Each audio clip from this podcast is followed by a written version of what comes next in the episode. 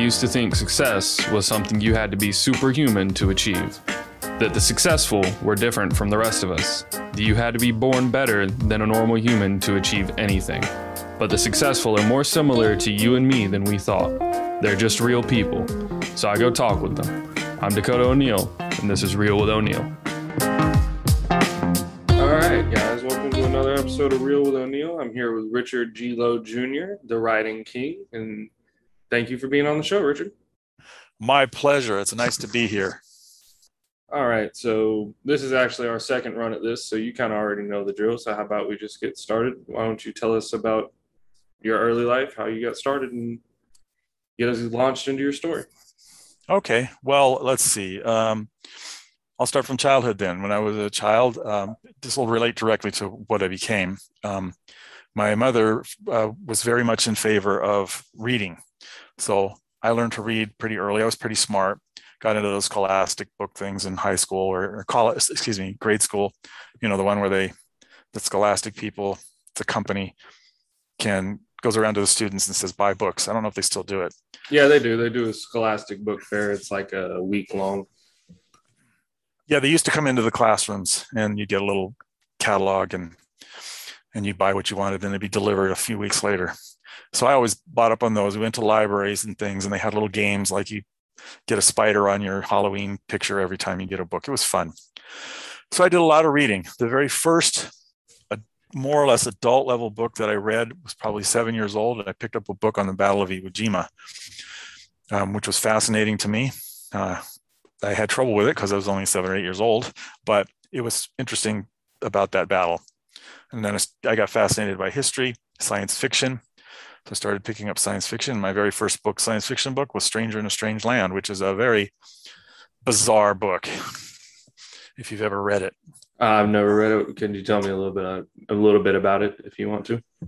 Sure. Well, it postulates that there's a civilization on Mars, and that um, human being crashed on Mars. She had a child and then died, and the Martians raised the human baby to adulthood. And then another human mission goes out there, finds the baby, shock, shock of shocks, who's now a young adult, and brings them back to Earth.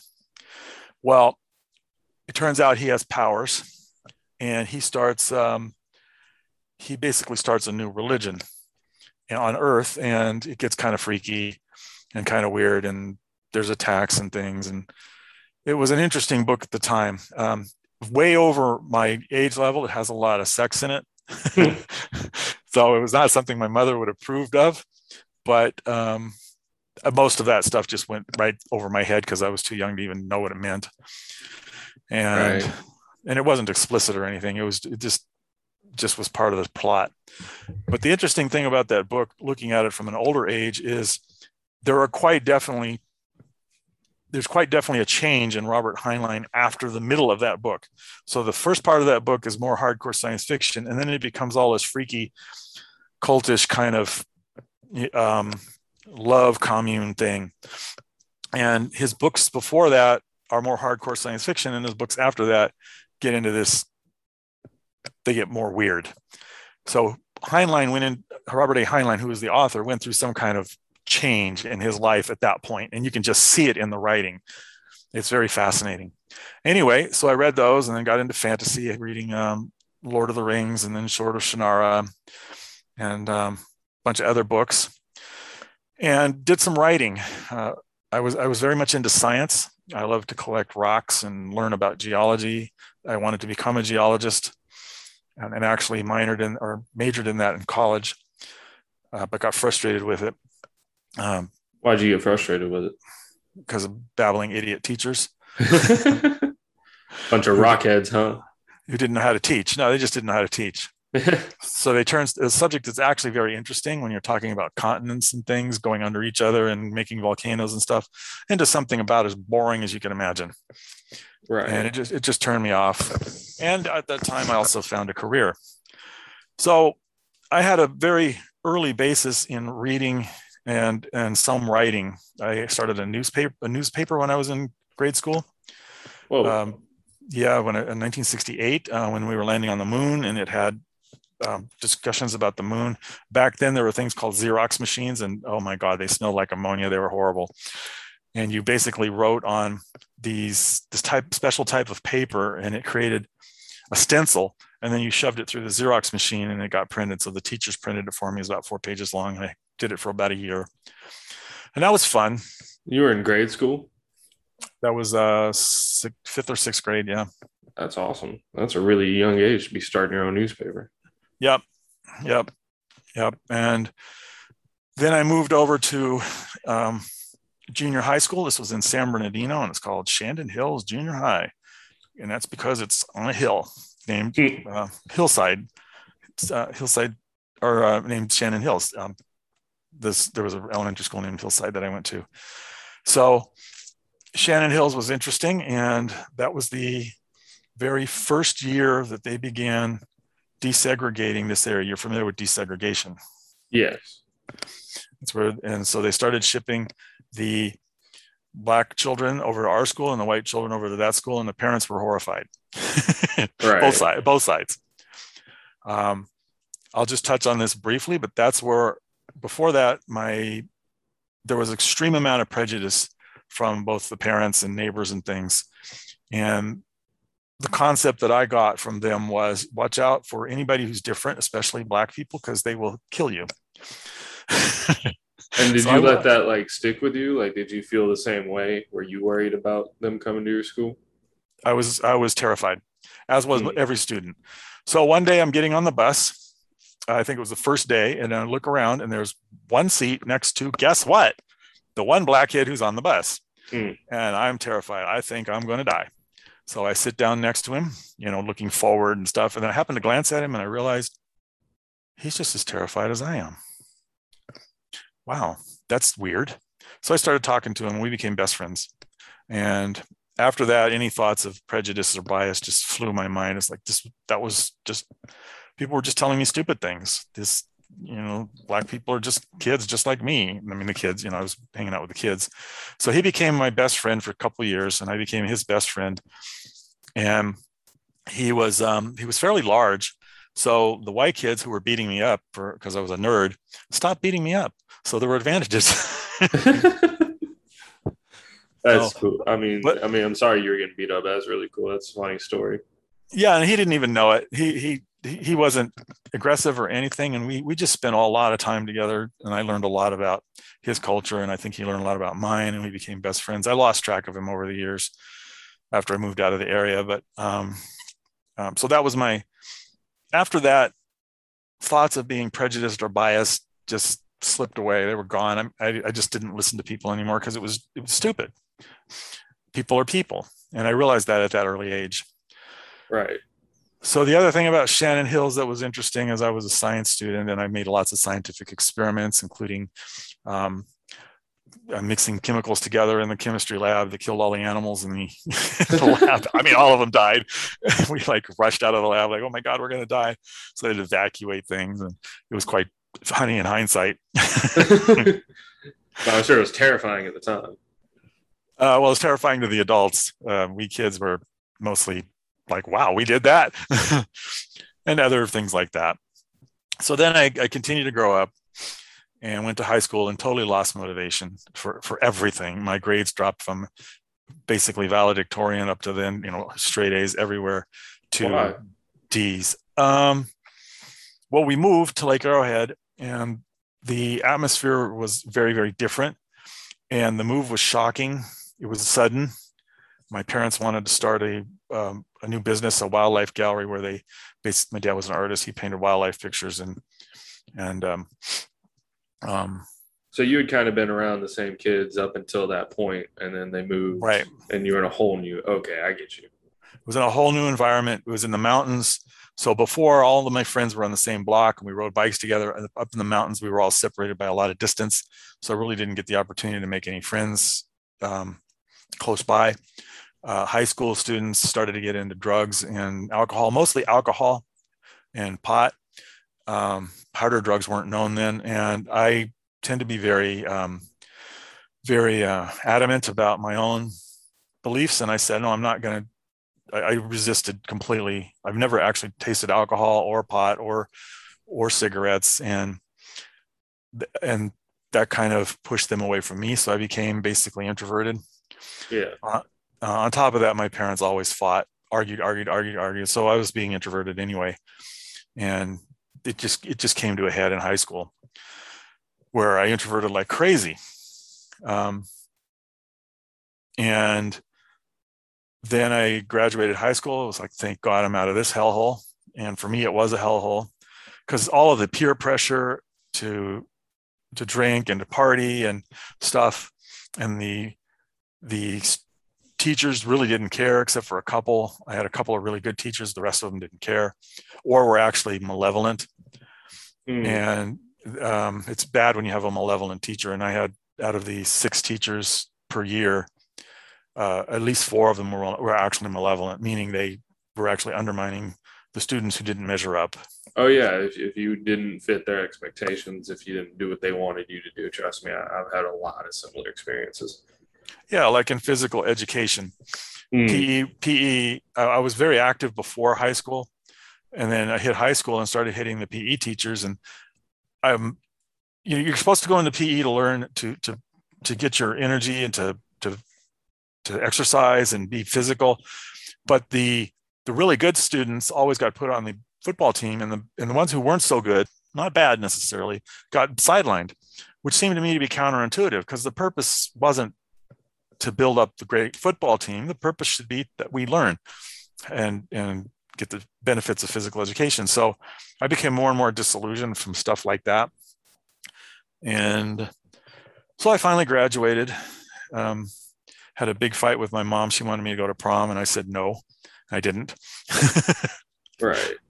It was more me uh, being me being free rather than not free. And just for anyone who's of that age that might be listening, do you regret not going to prom? Oh no, I don't regret it at all. I, I I have few regrets in life, and that one, that no, there, it wasn't for me. There, there, there was a lot of alcohol. This was way before drugs became big, but there was a lot of alcohol and I just wasn't interested in it. Right. And there was a lot of um, other behaviors. Uh, guys were doing the standard locker room talk and things, and I just wasn't interested in that. Right. I get what you mean. I was not interested in that at all. So it, it didn't turn me on. And then at the same time, the home life was going down. But then I became, uh, while I was in high school, when I was 17, actually, when I was 16, I got a permit to work my dad insisted that I get a job. So I got a job in a liquor store as the night manager for the liquor store. And I was there for two years and I worked for um, a German U boat commander. And he was a U boat commander in World War II. Uh, he was an avowed Nazi. Yeah. Um, um, I think we talked about this the first time. Yeah. He, he was very strict disciplinarian. Um, and I learned a lot about discipline from him. And what I really learned is when I noticed that I was the only one left after several months, that turn the turnover was really high, uh, is what I mean, and that I kept remaining. I asked him why, and he said, because you're competent. And that stuck with me for my entire life. Is that competence is important, that you be competent. I didn't really know what it meant then, so I started looking at what I was doing versus what other people were doing. And I realized that I was being competent. Right. And they they weren't. And they got fired or laid off or quit or whatever. And I continued working there. Now it was it was a challenge working there.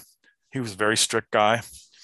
And he had his own problems. Like one time he was he liked to play chess. He was a chess master. So he invited me to, in the back room to play chess with him, and he beat me in three moves. Ooh. yeah, he's he's good, and I was horrible. And then he started talking and he started talking about the war and how he had to surface his sub and he's crying by this time and shoot all the Americans and British on the water and kill them all, about 50 men. And he says, This is war. And I'm 17 years old thinking, I am not a psychologist. I have no idea what to do. I don't know why he's telling me this. I don't even want to hear it.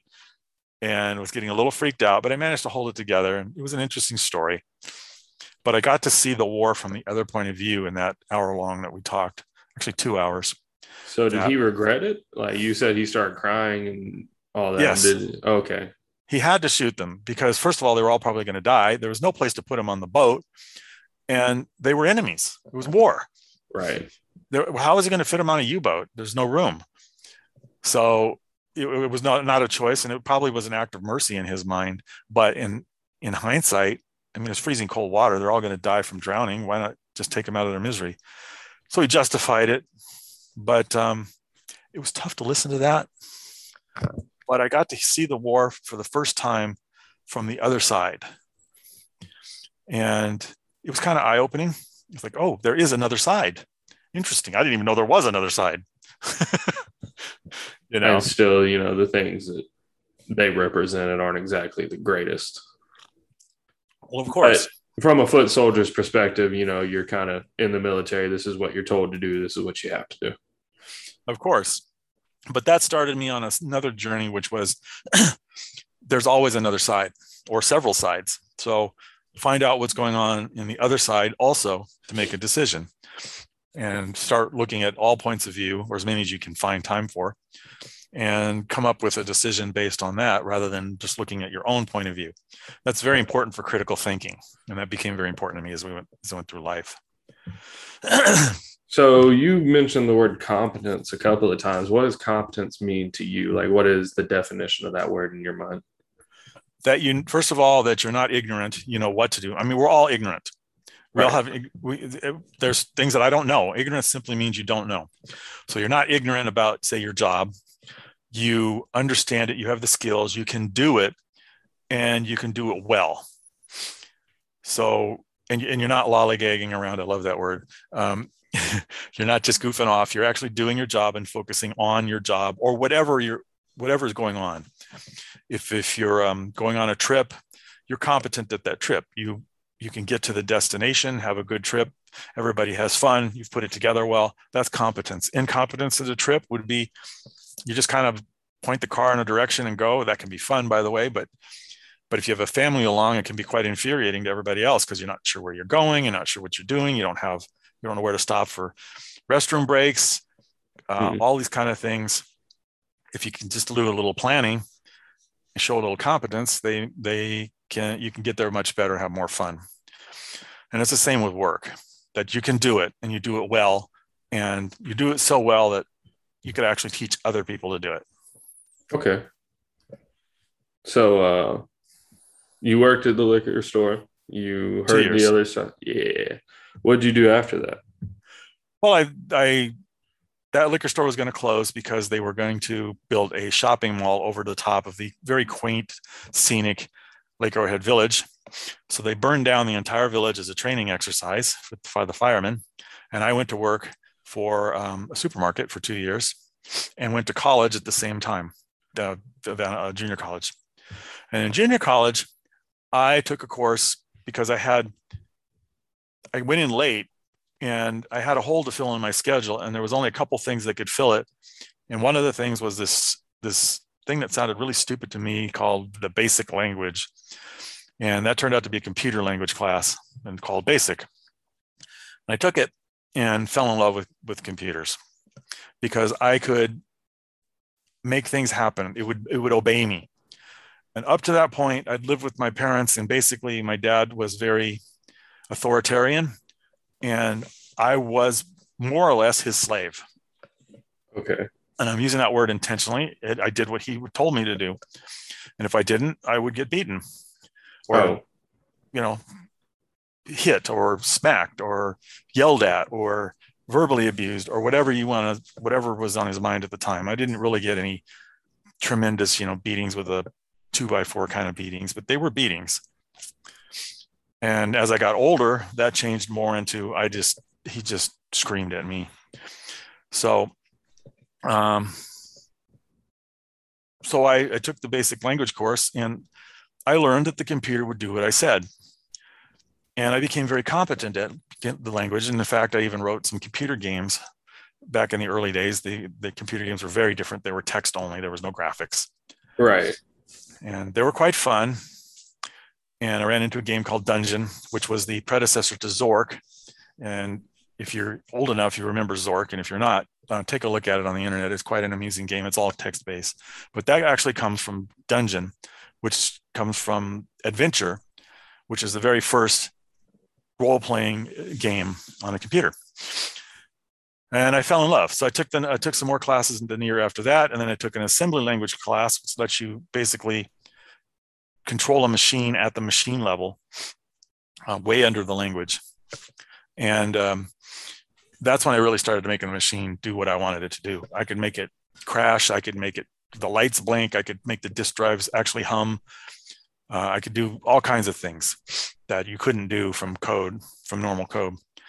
And my teacher, a guy named Rick, and his guest speaker um, named um, Davis, Steve Davis, um, and another guest speaker named Steve Edwards, they were a team. And one day they asked me, uh, before that, um, before they asked me, I met a guy named Don Wheeler, and he got he was given a reference by them to a job at a water district, and I was so jealous. And Don got a got a ticket, two tickets to a computer show. Um, these were big. This was one of the big industry trade shows called DECUS, and he needed to bring somebody along because he had two tickets. So and he wanted some company, so I went along with him. That was my very first computer show, and I met some of the big, big names back then. They were much smaller affairs back then because uh, the industry was very, very, very small. Right. This is like before Apple, right? Way Apple wasn't even a gleam in somebody's eye yet. Right. this was in the the early '80s, and it was Digital Equipment Corporation, and started started to enjoy it. And then after that, Don got hired at the Water District, and then Don called me up and said, um, you know, Rick has a job opening. And then he cursed me out because he wanted that job opening, but they gave him the water district instead. and then, uh, and then I got a job for, for working for them. And what are you doing company, for them? I was at first hired as a, as a coder, and within a year, I became the vice president of consulting, managing multiple people. Uh, probably at my height, probably about a dozen people, and we we did all kinds of computer projects. We did graphics boards, graphics cards. We did um, lots of technical stuff, and it was very fun. And that's when I dropped out of college to join that company because uh, getting a real job versus working in stores and things. I mean, those are real jobs too. But this was this was had a career path associated with it. Right. And also, the situation between me and my dad had turned really ugly we were arguing constantly uh, to where it was going to turn into violence. I mean, real honest to God, kill each other violence before too long. So I said, well, you know, um, it's probably better for me to move out. We had our last argument, and he said, uh, if you don't like the rules here, you can leave. And I looked at him and said, nothing. I just got silent and walked away. And I realized, wow, I actually never thought about moving out before. Thanks for the recommendation. that was nice. So within six months, I had moved out. And how old parents, were you at that time? Um, 19. 19. I just turned 19. My parents made a bet with each other that my my sister promptly reported to me that I would come moving back in, crawling on my belly within two weeks. You can damn well bet I wasn't going to move back in anywhere after that. right. Uh, that's how hostile it got, where they actually said he's going to crawl on his belly and beg to come back, and and I didn't. And at that point, my career started to, to go higher, and I worked for another company after that, and same thing. And then I worked for um, two companies at the same time. As one as a VP and one as a senior designer. That was for the water systems for Las Vegas Valley, New Haven, Connecticut, and Ojai water districts that actually controlled sluice gates on dams and tanks and things like that. It was kind of cool. And that company got bought and sold. But I'd already left by then because I had the, this was before the Reagan um, tax plan. And if you made too much money under Reagan, under pre-Reagan taxes, basically I found out that I was making enough money where I actually lost money working two jobs. I made less money after taxes with two jobs than I would have made just working one job. That sounds wild. Also, I was commuting. Um, so I'd work in the after on the weekdays. I would work in Oxnard, and then on the weekends I would fly to Vegas. and work the weekend in Vegas. And I did that for six months. And that got tiring. So I, I worked in North Long Beach for a while. That job went to hell after about five years because a new person got hired who was the, the VP of marketing. I was the VP of consulting, and he didn't like me. And it turned sour really bad. And I got married and then decided to look for another job. And a couple days later, literally after I decided, I got a job offer from Trader Joe's and became the director of technical services and computer operations for Trader Joe's. And I was there for 20 years. So what all did you do for Trader Joe's as the as the director for them? Well, when you look at um, the computing, the structure of the department, there was the development side, there was the store side, there was a network side, and there was the production computers side. Production being all the computers that service the organization for real. Development develops new things. Uh, the stores were the production stores, so that was all of the cash register type stuff. And then the network was all of the firewalls and routers and things. So there were four people. I was hired as the as the person in charge of the production side uh, in the corporate. So I was in charge of all the computers there, and I was in charge of the of a disaster site, which meant if the computers failed for some reason, like an earthquake, the disaster site would take over. I was in charge of computer security, all of the applications, so like AR, accounts receivable, accounts payable, and all those kind of things, merchandising. I was in charge of the warehouses.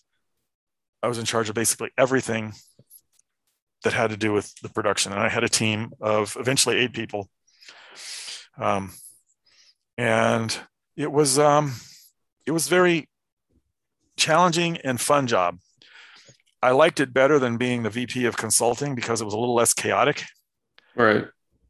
Uh, at least I knew what I was doing from day to day, but but there were there were a lot of crashes and things, and I was on call 24 by 7. So it was definitely stressed. Adding to that, the stress of the marriage, um, I don't remember if I told you my marriage story, but I, I, um, I'll just skip that for now. oh, okay. It, well, I suppose I'll tell you. Um, you told me so last time about, about the the sickness and how things right. went. Well, I, I, met a woman and we uh, named Claudia or Claudia because she's Guatemalan. So there's the Claudia. It's not Claudia, it's Claudia.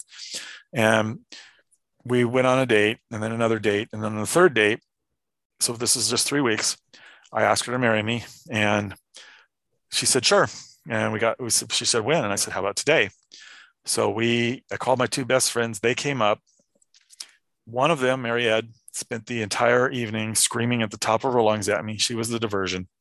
And Guy spent the rest of the time talking to everybody and telling them these people are idiots and they barely know each other and they need to learn to be friends first. So when the marriage came, um, Guy and Mary had both stood up and said no when the preacher asked the question of, Do you, does anybody have any reason, you know, why these two shouldn't get married? And the marriage was called off. wow. So I had to spend two days convincing my two best friends that it was okay for me to be married, which was kind of weird. and then we were married uh, in a potluck wedding um, on the third day after that, which was very cool. It was a very nice wedding. Uh, of course, um, my wife and I didn't know about a thing called a marriage license because we never been married before. Right. So we had to get married again at the Justice of the Peace. And then uh, we, he, he lost the marriage license. So we had to get married again at the Justice of Peace. So we were married four times in the space of two weeks. it turned out to be the worst mistake of my life. Um, she, it was not a good marriage because well we didn't even take the time to know each other and we had opposing goals we did not get along and she got horribly sick about a year into the marriage and she was sick for probably 11 of the 12 and a half years we were together and i'm talking sick as in ivs in her arms being changed every couple of uh, twice a day type sick uh, mrsa copd that's a lung disease mrsa is a hospital disease it's a very serious um, you say hospital disease? Yeah, MRSA is caught in hospitals. It has to do it has to do with um, um, it's it's a it's resistant to all forms of antibiotics. It's one of those super bugs. Oh. that's that gets kind of bred, and it, it tends to be in hospitals. I guess it's because a lot of sick people there. I'm not sure why. Anyway, she caught that several times, um, and it was a rough marriage. Plus, work was very intense. Uh, plus, I had a stepson, and it got intense, and things just got very stressful. So I became even more introverted. now, during this time, I wanted to be a writer, but life, family, stresses, and things got in the way. Hmm? By this time, do you mean like this specific time, like after the marriage, or do you mean like all of this time, like all of this time? Yeah, I wanted to be a writer, but there was too many responsibilities in the way. I did a lot of writing, but none of, none of it was really published. When the web came out, I opened up a couple websites and published hundreds of articles that probably got seen by no one. I wrote an autobiography, which I published for the family, which they hated. Um, that got me disowned by the parents, oh. uh, which I never understood because it was actually quite quite um, redeeming towards them. I was very very had only good things to say, but they hated it. So life got very rough, but I continued. I persevered. Um, went through. My boss Fred, he he left the company, and then I worked directly for John Shields. And John Shields is the best manager I ever had. John Shields was the ex CEO of Macy's, and he became the CEO of Trader Joe's. And his his um, he was told to turn Trader Joe's from a 250 million dollar year company into a billion dollar year company, and he did that. And he really know how to flow flow power to people. Like when I went in there, I, I had a system that I needed to replace, and I needed seventy five thousand dollars for it, which at that time that was for a single computer, Oof. and it was a it was a lot of money, and I was terrified because if I'd gone to Fred, it would have been the, the nightmare from hell to try and get that approved, if it got approved at all. Went into to John Shields, and he said, "Are you sure we need it?" He asked a few questions. He said, "Okay, go for it," and and there you go. Uh, that was like wow that was that was easy. So a couple days later i went in to ask for to hire a person and he looked at me and he says you don't have your all your ducks in a row yet. He just knew it. And i said um, okay. He says work on it for a while and come back to me. So i worked on it for a while and came back to him and said i'm ready now. And he said okay go for it. Huh. and it was he was that kind of guy where his his idea was basically he was in charge of finance i was in charge of tech and if the tech if i since I if I didn't know what I was doing, I shouldn't be there. Right. And it was very uplifting to have a boss finally that actually believed in me. And he's the first and only boss that I've had that experience with.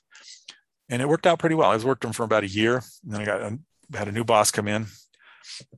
And that was more of a boss. he was fine. He was just a boss. You know, nothing really bad, nothing really good, just a boss. Right worked for him for the rest of that. Still had this dream in the back of my head about being a writer.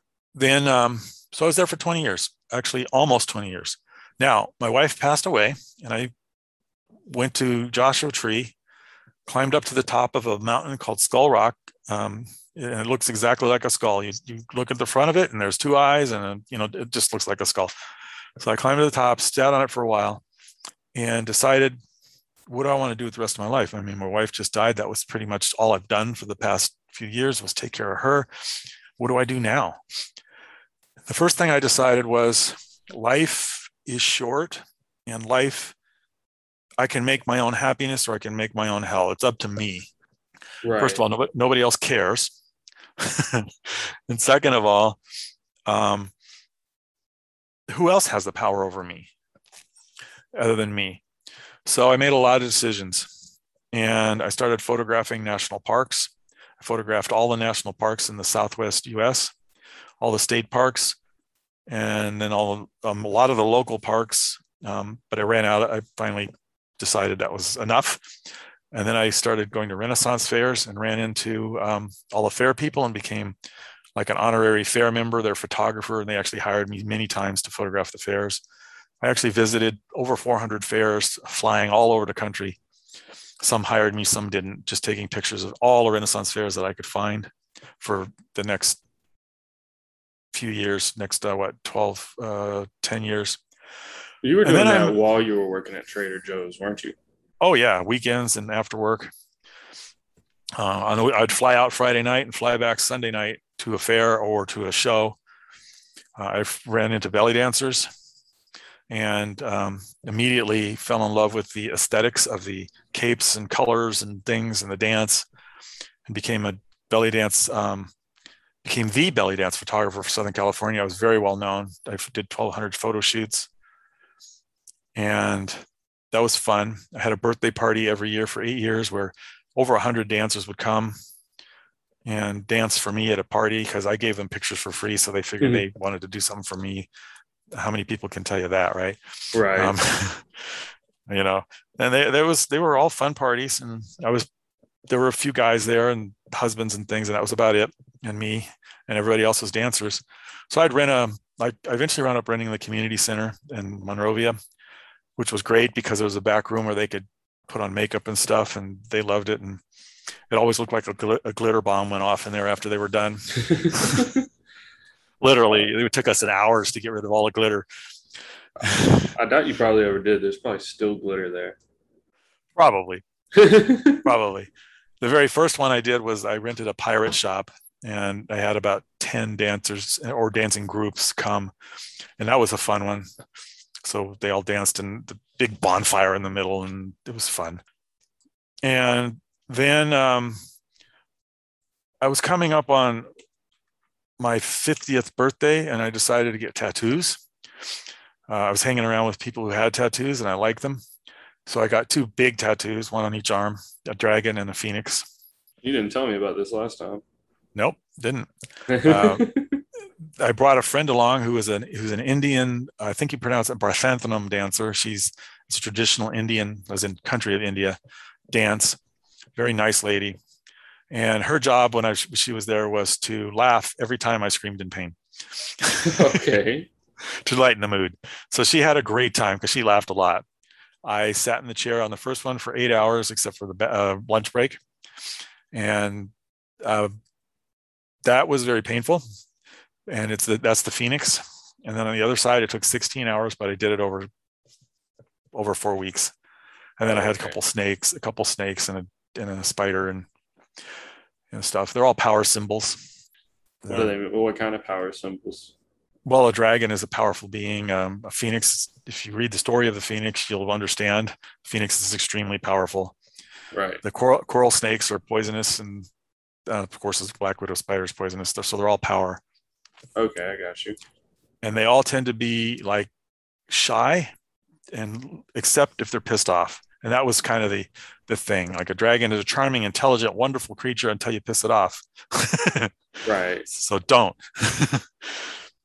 and uh, I had the top tattoo artist in the country, yeah, one of the top ones. and His name is Zulu. Do it. Uh, that was fun.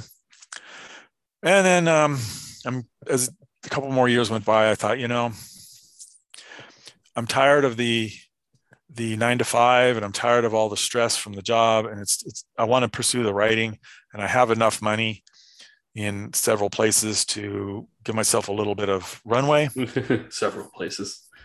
like like retirement fund and best bank account and stuff, investments and things. right. So I'm going to jump off the cliff, and I quit Trader Joe's. Gave them seven weeks notice, and um, uh, moved to Florida.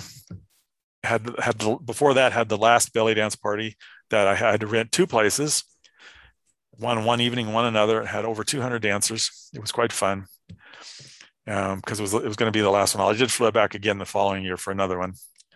Just I fly, flew in in the morning and flew out in the evening. It was kind of a hectic day, right. but that that came later. And um, uh, on my birthday, I moved. I left. So on my birthday, I moved out, and and uh, got on the truck. And my my dancer friend, the Indian dancer, she's actually from Sri Lanka, came with me. She said, "You're not going alone." So she came with me, and we. So I had the truck bring the stuff over there, and I got to Florida, settled in. What made you pick Uh, Florida? Uh, as far away from California as I could get without like Hawaii, and I don't like Hawaii. Okay, I got you. And it seemed like um, a little bit more laid back in California because it's like retirement area. Right. And it turns out it is pretty laid back. I mean, you hear all kinds of crazy stuff in the news, but you just got to look at the source. It's all the, Florida man. it's all the left wingers, left wing newspaper, left wing media is what I should say, not the left wingers, the left wing media that tends to portray Florida badly, but it's actually not. It's actually pretty conservative, but middle of the road. It tends to be middle of the road, right. at least, at least the area where I'm at. So got here, sat down, and thought, okay, well, I have jumped off the cliff. I've got a little money and I better damn well be able to make it work. Now, I'm reading a book um, right now, Arnold Schwarzenegger's autobiography. It's called um, Total Recall My Unbelievably True Life Story. And one thing that he says in there very clearly is do not ever have a plan B. Oh yeah, I, I watched an inspirational video with him, and he talks about that. People Yes. perform better without a safety net, is what he says. No safety net. It means you cannot fail. And that's where I was, that's the position I was in. I couldn't fail. Um, so I didn't. I started working at a, um, I mean, I started going to writer critique groups to critique my writing. I ran into a guy who started a, bel- a ghostwriting company and he hired me to write a couple books. I got a whole thousand dollars each for them. I quickly realized that a thousand dollars to write a book was pennies. Yeah. I mean, it's just simply not doable. Um, and he kind of said, you know, you're not going to get more. It's a lot of work. He he wasn't malicious or anything. He just kind of had the attitude like, you know, you should just stay here because it's it's too tough of a business for you. The day after I quit, I had a ten thousand dollar contract, and two days later, I had a fifteen thousand dollar contract. And that was my first big contracts. Uh, those were both for books. Um, one of them is still there, it's still being sold, and the other one, yeah, both of them are still out there. They're both being sold. There's something I wanted to ask you that I thought about since last time. Uh, how do you market your services as a ghostwriter? Because you can't exactly provide people with examples of work you've done, can you? Well, I got my own books. I published 60 books of my own. Well, right, right, right. I've got several clients who've given me permission. I've also got several clients who've given me permission to be a reference. And I use LinkedIn and my website to, to pull in people. And most of my business I get by direct um, cold email or cold LinkedIn mail, where I just write somebody saying, Hey, you know, I read through your profile and I see that you're interested in this subject and this subject and this subject. And you know, I've written some books on it. Have you ever thought about that? And probably one in 50 comes back and says, Yeah, I've thought about it. Uh, what do you propose? And then we get to talking. And sometimes, of course, they don't have the money because I'm not cheap. And sometimes they say, Yeah, that's fine. Let's go for it. And at my rates, I need um, I need probably 10 of those kind of contracts per year, and I'm set. And this is an important datum I'm going to give you. This is extremely important. It's just as hard to get a $10,000 contract as it is to get a $100 contract. It's the same level of difficulty. Okay. So why would you be trying to get $100 contracts? Fear. Fear is the main thing that motivates people to do small things. Yeah. Well, that I figured that out right away is that the, the small end contracts are the work to get them is still the same amount as the work to get a 10,000 or $50,000 contract or whatever. So I focus on the larger contracts, usually 10 to 20. And um, that works. That works. So I don't spend so much time looking for the somebody who wants a paper written or I mean I do write articles, but I don't look for the the low end stuff because it's simply not worth the time to find them and market them, market to them and talk to them and talk them into it. By then I've already lost any any profit uh, based on time. Right. So that's extremely important when you're starting a business. Is you have to look at how much time it, you're going to spend marketing that business versus how much time you're going to make, how much money you're going to make from what you market. And if the ratio is wrong, don't do it. I, I can understand that. Now, I've tried a number of, now there are exceptions to that rule. Uh, affiliate marketing, I tried affiliate marketing, which is where you sell other people's products. you can make that work even though you're only selling a $10 product because you're selling to the masses you're selling a lot of them Right. and i, I did that for a while. I made over $10000 in a six month period selling affiliate marketing stuff selling other people's stuff. And you're just piggybacking on somebody else. Um, i found out the affiliate marketers as a rule um, with exceptions are tend to be kind of scummy. The Hmm. products tend, tend to be on the low end. They tend not to be impressive and and i don't want to do didn't want to be in that business so i gave it up i sold ebay for a while made 35 grand. So if anybody's really tight on money and you got a bunch of junk in your house sell it on ebay. I made 35 grand in one year. What kind of stuff were you selling? just junk that i owned you know books and dvds and old furniture and printers and True you know stuff huh? I said true enough. yeah just junk that i had in storage and things and i needed to get rid of anyway. Right. and uh, I sold about a thousand things, made about thirty-five thousand dollars, and then um, realized I got to the point where I didn't have any more junk to sell, and I started to cut into stuff that I wanted to keep. And I, okay, I'm done with this, and it's just too much work for me. I may I was making good money, but it was too much work because you got to ship it, you, got- you, know, you got to handle returns, you got to do the advertising. It- it's it's a lot of physical work. So nope, Right. not going to do that. And I tried other businesses, lots of other businesses, um, online tutoring. That didn't work out very well. The, the ghostwriting is what worked out very well because I can, I have the skills to do ghostwriting. I'm a good writer. I'm good with tech, and I can write. I've just just landed actually since our last talk uh, two weeks ago. I landed a children's book contract, which starts tomorrow. Oh, that's awesome. What kind of children's kind of- book? What's it going to be about? It's uh, going to be teaching children about technology. Oh, that's awesome. You're a good fit for that. Yeah, well, yeah. Yeah.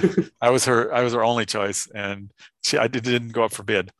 Sometimes these projects go out for bid and those are the ones that are a little stressful because you're like, okay, am I going to get it or not? You know, and you're up against somebody who's who actually does have visible credentials. That's one of the problems that you just mentioned is the visible credentials. I have the credentials. I can write anything, but they're not always visible right. somebody who say a, a journalist with a pulitzer prize he has visible credentials because that person putting his name on the cover of a book will also generate sales his or her name Right.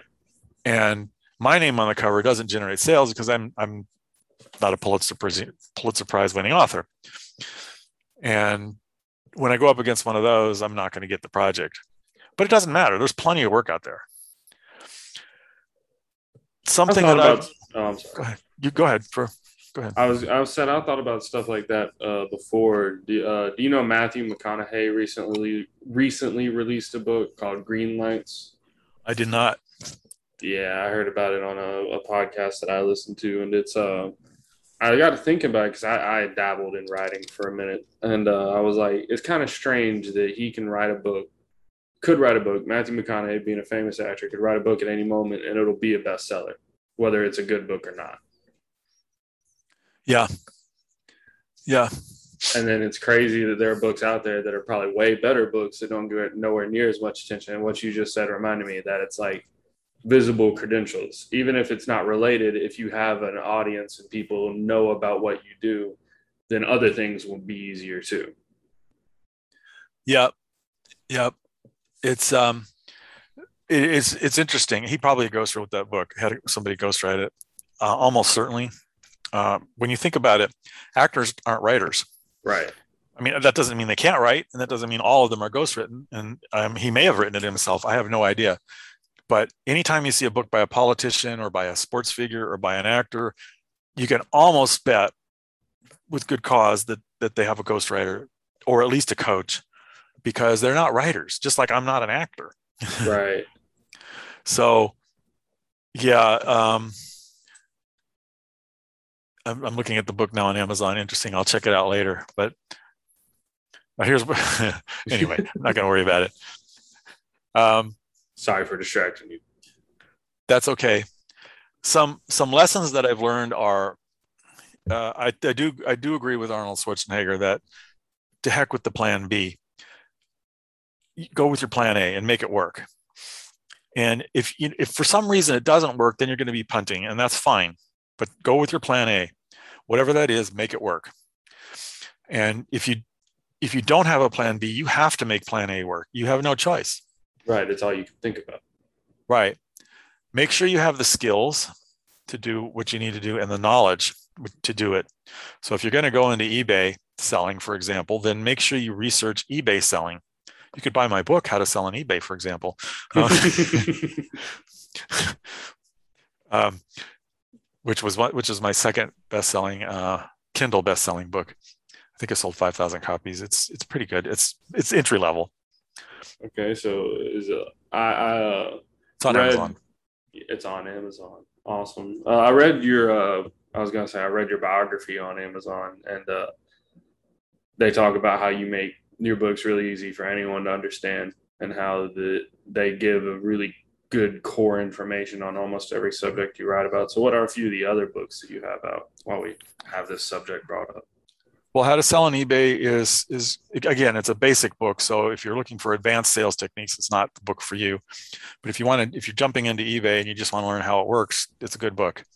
Um, I have a focus on LinkedIn, which is slightly dated because LinkedIn was bought by Microsoft since then, but it has the basic concepts are still the same.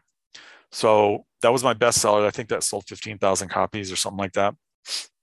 Um, okay and it's a good it's a good fast read and you'll learn all about how to use uh, linkedin um, i've got uh, well let me you can go to um, coolauthor.com is the link i actually have a link that goes straight there go straight to my amazon one um, i have um, a bunch of books like help my job sucks help i've lost my job help my boss is wacko um, one of my favorites is how to be friends with women which takes my experiences photographing all those women.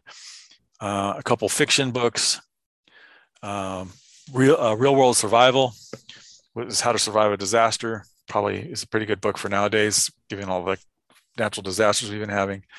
Unlikely Hero is a is a very quick read. It probably could read it in a couple hours. It's, it's called a short Kindle ebook, and it is about it's fiction and it's about a guy who um, an evil, very evil guy. He's a criminal, and he finds uh, he gets captured by some terrorists, and then finds out that they have a nuke, and it's set to a 90-minute fuse in the middle of LA. So what's he going to do? And the book follows his thought patterns and what he decides to do with that that nuclear warhead in a trunk of a car. And that was fun to write because uh, it's a very A to B plot because it's short and a lot of coloring books um, I got the idea of doing coloring books. It was one of those affiliate marketing things, and uh, the first one sold like a thousand copies, and after that, it, they were they didn't sell at all. mm. the, the belly dancer coloring books sold pretty well. Um, lots of other books out there. Coolauthor.com is my link to my Amazon page. Uh, so you, there's three in particular. i am looking through your Amazon page right now. Uh, there's three books in particular that have really caught my eye. Mm-hmm. The How to Create Your Own Zombie Apocalypse. That's a fiction one. Yeah, that's a good one. Belly Dancers coloring book. Really love that. Yeah. And then uh, the Human Rights coloring book. Yeah, that one was interesting. I read in one of your profiles that you're very passionate about human rights and those types of things. What's uh, what caused that, and what what kind of activities do you do in the human rights community? Well, uh, my main activities is making that coloring book and just keeping up on it. I'm passionate about it because my own journey has been fighting against, um, you know, basically a father who was very domineering and and leaving companies that became very domineering and restrictive. Um, obviously, I haven't gone through the same kind of things as other people, and they haven't gone through what I've gone through. Uh, I, I, would have would in no way. Well, I'll I will go on this tangent. It's like um, I was um, I was talking I was in a conversation. I was one of the people in a conversation, and there was this lady there, and there was a, a, black lady there, and she was talking about Black Lives Matter. And the white lady said, Don't all lives matter? And I just looked at the white lady thinking, You don't have a clue, do you? mm. uh, that's not the point. That's like if a house in a neighborhood's on fire, you don't scream at the firemen. Why aren't you spraying all the houses? Right, right. So my answer was, I understand. You're right. black lives do matter, which is the right answer. Now, I'm not black. I didn't go through the black experience, just like I'm not Hispanic and I'm not, you know, I don't, I didn't go through their experiences. So I have no, I, I don't have any knowledge other than what I've read in a book or talked to people about. So they're, they're the ones who understand their background and they're the ones who understand their culture and they're the ones who understand the impact of something like slavery on their on their culture i have an understanding i was going to write a book on slavery but it became too hard I mean, it literally was too emotional. I mean, if you really look into slavery and look at what it was, it's like, oh my God. it's it's bad. What most it's, people don't realize is like uh that like uh I've seen media depictions of like old slaves, like in movies and stuff, like some like 50, 60 year old slave with gray hair and everything. That didn't exist. Right. They they survived an average of about three years after arriving in America. I mean, the slavery in America, um, both Indian American Indians were slaves and black people were slaves, and lots of other minorities were slaves. And we forget about the other minorities too. Um, it's right up there with the Holocaust in in horror. I mean, it's bad. Oh, most definitely. I, could, I couldn't write anymore. I couldn't do it anymore. And I, I talked to some black people and things, and and had a lot of interviews and stuff, and then just abandoned it because like, I, I can't do this. right. I mean, I mean, I wasn't part of that culture. Uh, I've looked back at my genealogy as far back as I can go, which is 97 BC, and I don't, I haven't come across any um, slavery. I'm sure there were, but I mean, I haven't come across any in my immediate line. So there's no slavery in my cultural background, and no slavery in my background. And how could I understand it truly? How could I truly understand it? So when when the white lady said, you know, all lives matter, I just looked at her and shook her head. Of course, you know, it, it shook my head rather. It's just, you don't get it. that's not. It's like you said. Yeah, you need to put out all the fires all over the neighborhood. Yeah, how about worrying about the one that's going right now? right. But, yeah, but that's my one. That's the one thing I'll say is is um, you know, it, it I I'm not sure that I can get it but I can at least talk to people and try and understand from a rational point of view what their viewpoint is. Right. You know, why do you say that? Tell me about it. I want to hear. And talk more about it, more about it, more about it, without getting emotional. And learn. Um, and learn more about cultures. I love learning about cultures. That's why diversity to me is a big that's part of human rights to me is diversity. Diversity is a big deal for me. I mean, why wouldn't we be diverse? My team at Trader Joe's was one of the most diverse you've ever seen. I had uh, two black people. I had a um, Cuban, you know, a white person. Um, I could go on. Mexican, you know, I had all these different peoples in there because I didn't care. Can the person do the job? And women, you know, can the person do the job? That's all I care about. Right, and that's the way it should be. Uh, it seems like whenever you encounter people, whether you entirely agree with them or not, you at least try to consider their point of view, and that that's whether you're around, you know, people of different ethnicities or whether you're around a Nazi or anyone, you try to understand where they're coming from. Yeah, yeah. No, I've done a lot of reading. Um, you mentioned Nazis, and I do understand where Nazis are coming from, and I probably wouldn't hang around a Nazi. right now, as an adult, I mean, I worked for one as a, as a, in high school because I didn't really understand what a Nazi was. Right now, I wouldn't work for the man, but back th- that was my boss at uh, the, the, liquor store. But now, um, it would be totally different. I would be like, nope, we're not doing that. Um, I, like I said, like if one came to me now to want to write a book, I probably wouldn't do it unless the book was about how he converted or something like that. Right. Which does happen it's very rare, but it has happened where he became not a Nazi. I might write that kind of book, but I wouldn't write a book glorifying Nazism. I just wouldn't. I've, I've actually turned books down like, like that down. I get them all the time. Uh, that kind of book where they want to glorify something that I don't agree with. I turn it down. That's good. That that shows strong moral values. Integrity is the only thing you got really when you look at it. You got your life and your integrity. And if you lose your integrity, you've you're going to lose your life eventually. Well, that's mm. that's you're gonna, it doesn't matter whether you lose it or not. Eventually, you're going to lose your life, but you know what I mean. I do know what you mean. Uh, so we're getting pretty close to an hour here. Do you want to take a minute to shout out a few of your services, where to find you, or do you want to sure go over anything real quick before we wrap things up? Well, I was lucky in that I found we didn't spend a lot of time on the writing. Um, oh, right, true. But that's fine. But I, what I found is that my um, I found the passion, the intersection of my passion with the ability to make money, with the ability to help people. So I have three intersections in my life. I can help people who need a book to help themselves. And my passion is writing, and I can make an income at it and a good income. When somebody tells you uh, you should get a career that's your passion, that's actually pretty bad advice that's only part of the advice because what if you can't make a living at it? What if your passion is making paper airplanes? You're probably not going to be able to make a living at it. Right. So you need to find that intersection of your passion with income, with, say, some kind of help. I think. To me, the help is important, but maybe it's not for you, but whatever. And I was able to do that. And you also need to market and sell. And that's something else arnold schwarzenegger says in his book is that selling is part of your entire life. You will always be selling yourself and you have to sell yourself. If you have any problems with selling yourself because you're too shy or you think you shouldn't be building yourself up or whatever get over it nobody else is going to sell you unless you pay them so right sell yourself. You have to sell yourself and you have to come up with whatever benefits you have to offer people and sell those benefits. Do it.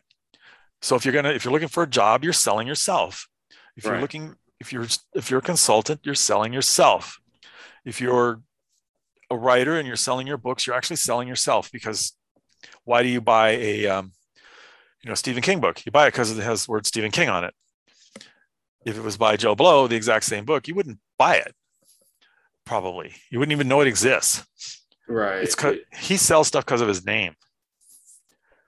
Not, and then on then on top of that, he's a great writer. Right. But That's how he, he got has, his name. Right. Well, he got his name because he could sell himself, and he right. sold himself. That's how screenwriters make it. That's how everybody makes it. So whatever you're good at, make sure that you can make money at it, and make sure it's your passion and that's all important. I worked in a, in the computer field for 33 years, and it wasn't my passion. It made a lot of money for me. It made an income, paid for the family, paid for stuff. It also enabled me to go forward with my writing career, but it certainly wasn't my passion, and I certainly wasn't happy. And I was making myself sick. And now it's a career. I'm helping people. I'm making a good income, and I'm happy. And I'm not under a hell of a lot of stress all the time. Um, and that's good my whole life has changed because of that. And the other thing is be open to other ideas and other cultures and other peoples. We only talked a little bit about that, but it's really important. Um, fa- Facebook and all the other social media tends to put you into what's called an echo chamber, where you only see things that you agree with. And that tends to make people not see other viewpoints. So if you're on the left, you don't you don't understand even how the right could even consider things. And the same on the right. You don't understand how the left could even consider thinking those things. They must be stupid. That's called an echo chamber. And you need to get out of that echo chamber and start looking at what's real. What are those people people on the whatever say you're on the left, what do those people on the right really think? And you know what you're going to find is they're just people trying to survive, make a living, and they have their own concerns that may or may not be valid, but they are their concerns. So maybe it might be a better thing rather than shaming them and yelling at them and things to find out what those concerns are and then work with alongside of them to address those concerns and come up with a way forward rather than this divide we seem to have now, which is just stupid. And by the way, the divide's not new. You look at history, it goes all the way back. Oh, yeah. It's, it's not new at all. Back to Hamilton and Jefferson, even and further prob- than that, really. Probably before that. And you start looking in the past, you see race riots and things going all the way back. and you can see these exact same topics going all the way back. And if you think Trump was the worst president, look at some of the older presidents, man, they were pretty bad. The difference is Trump had the TV and the older presidents didn't. I wanted and, to ask you about that. Um, living through the the presidency, you, you mentioned Reagan, right? Uh-huh. How, how did like did people talk about him while he was president? I know he's legendary now; everyone knows his name. But did people talk about him the way we talked about Trump? Yes, but there wasn't as much. There wasn't social media, right? And and there were only three or four stations on TV. That was it. You didn't have bazillion stations. You didn't have all these different channels, and those stations were heavily regulated what they could say. So it was different, but people despised Reagan or loved him, one or the other. And he was, in some ways, a good president, and in some ways, a horrible president. He came within in, within a nanometer of blowing us off the planet from war, a nuclear war. Hmm. Um, but there were other things about him that were good. He was an actor who became president. He wasn't a particularly good actor either. and he, it's just like uh, uh, John F. Kennedy. He's he's almost idolized today, but at the time, he was not thought well of at all. Take a look at the contemporaneous newspapers, and you'll see the man was despised. At least one person not, hated him. Who's that? Oh, the person who shot him. yeah. yeah. Well, you're assuming he didn't do it for money. Um, True. Or because he was. You're assuming he was sane. True. Um, yeah, but but um, he was not well thought of. But he had some accomplishments like getting us to the moon. And if you ever look at the moon project, oh my God, they were going up in a tin can. it's amazing that it got off the ground at all. Did you know that each of those Apollo ships were basically hand built? No, I didn't know that. Yeah. They tried to remake, they had a project where they tried to remake some of the engines and they found out that the engines were basically hand built. Wow. They weren't, I mean, they were on assembly lines, but then then people came in and found this little bug. So they put some wire in and some stuff to make it work. It was an, it's an amazing project when you start looking at it. The Apollo project is truly amazing. But that's a little off topic. Um, you know about a lot of stuff, Richard. I do a lot of reading, and I keep my eyes open. I keep my eyes open. Um, you, you know, also, the, yeah. There's a couple things that we skip. You also have like uh, produced and directed belly dance performances before, haven't you? Yeah, I did about 20 shows that I produced, and um, I didn't direct them, but I produced them and sponsored them, and uh, hired a director and had a bunch of dance hire. They were all um, by hire. They were they were volunteers, right? But um, had a bunch of dancers dance for shows and things. Uh, like um, uh, one was a Halloween show, and one was a.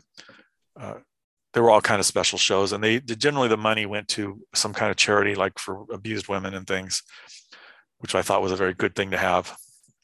It is that we should help. This, that we should always help people in, in ways that we can. But we need to make sure it generally goes to help. That's why I never gave to United Way because about 5% of it goes to people who it needs to go to, and the other 95% is overhead. Mm. So you got to always research where your money's going. Is it actually doing something or is it just filling pockets? Is it just a tax write off? Yeah. Yeah. So I never gave to United Way because of that. Instead, I'd rather go to directly to a homeless person and hand him 10 bucks. Right. Or her 10 bucks, you know. Uh, right. What else uh, didn't we go over?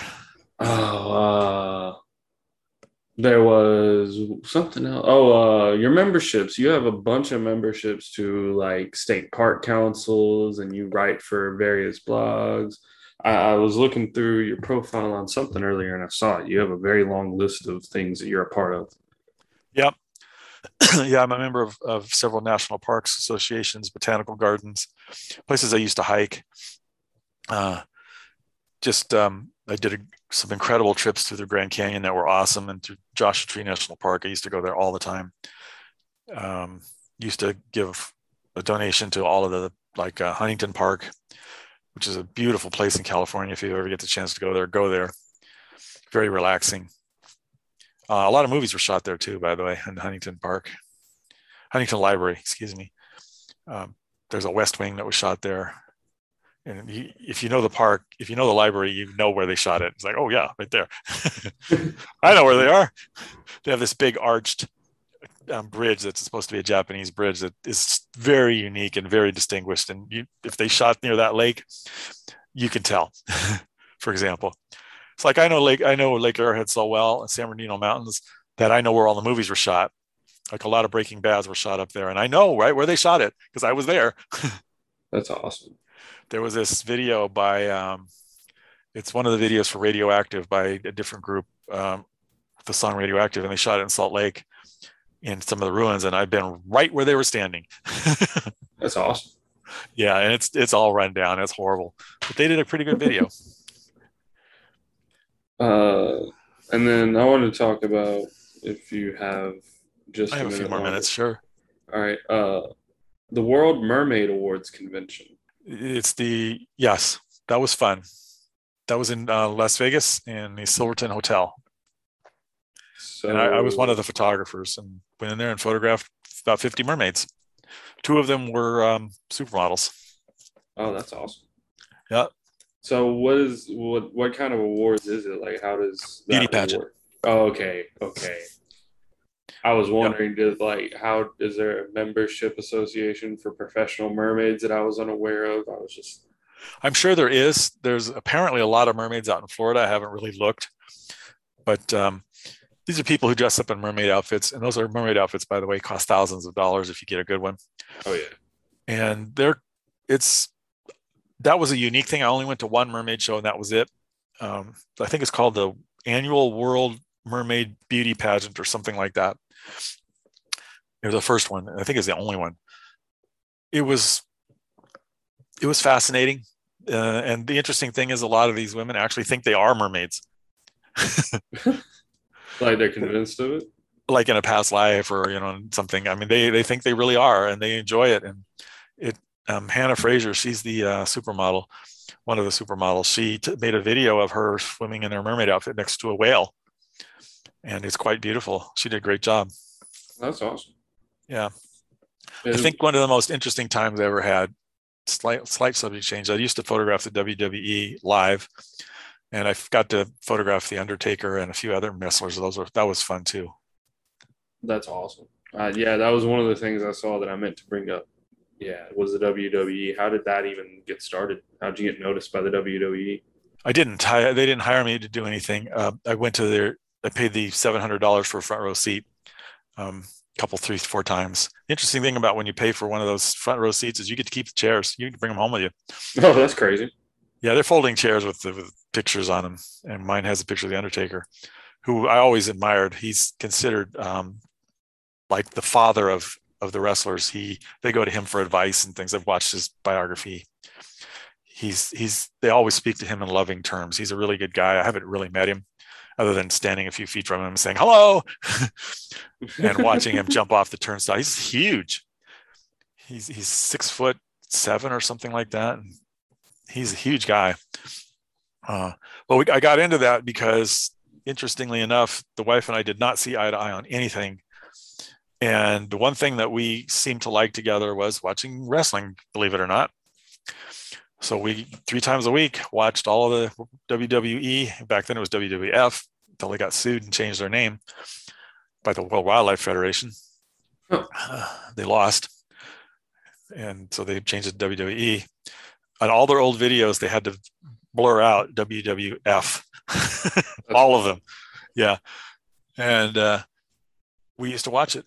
We used to watch Steve Austin and The Rock and all those people fight. She'd go, him, yeah. She'd get into it. Who's your Start. favorite wrestler? I would have to say uh, Mick Foley. He used to play Mankind. He was a guy who came out in a straitjacket. Oh, okay. And he um, he's a comedian now, so he's he does comedy shows around the country. He's really funny and he's he's a really nice guy. I also like the Undertaker. Uh, That's awesome. Yeah. So uh, this has been awesome. Thank you so much for being on the show. Uh, My pleasure. real quick before we end the recording, you want to tell people where they can find your services, your website and whatnot? Yeah, uh, go to thewritingking.com and there you'll go. There you are. Uh, there's a form on there. You can contact me or even schedule an appointment. And if you need some services, I do uh, writing coaching by the hour. So if you want, if you need some writing coaching, just come on and get some coaching. If you need a book written, I can help with that. If you need blog articles, I can help with that. Uh, also, if you've got a podcast and you need a guest, I can do that. so it's the T-H-E writingking.com. And then you can also find your books at coolauthor.com that will direct you to his Amazon page. Right. And then I have um, Fiction Masterclass, which is my some courses that I've written. So fictionmasterclass.com. Um, and then uh, if you want to see my pictures, they're at richardlowjr.com. All right. Thank you so much for being on the show. It's been awesome. You're welcome. My pleasure. Bye, everybody.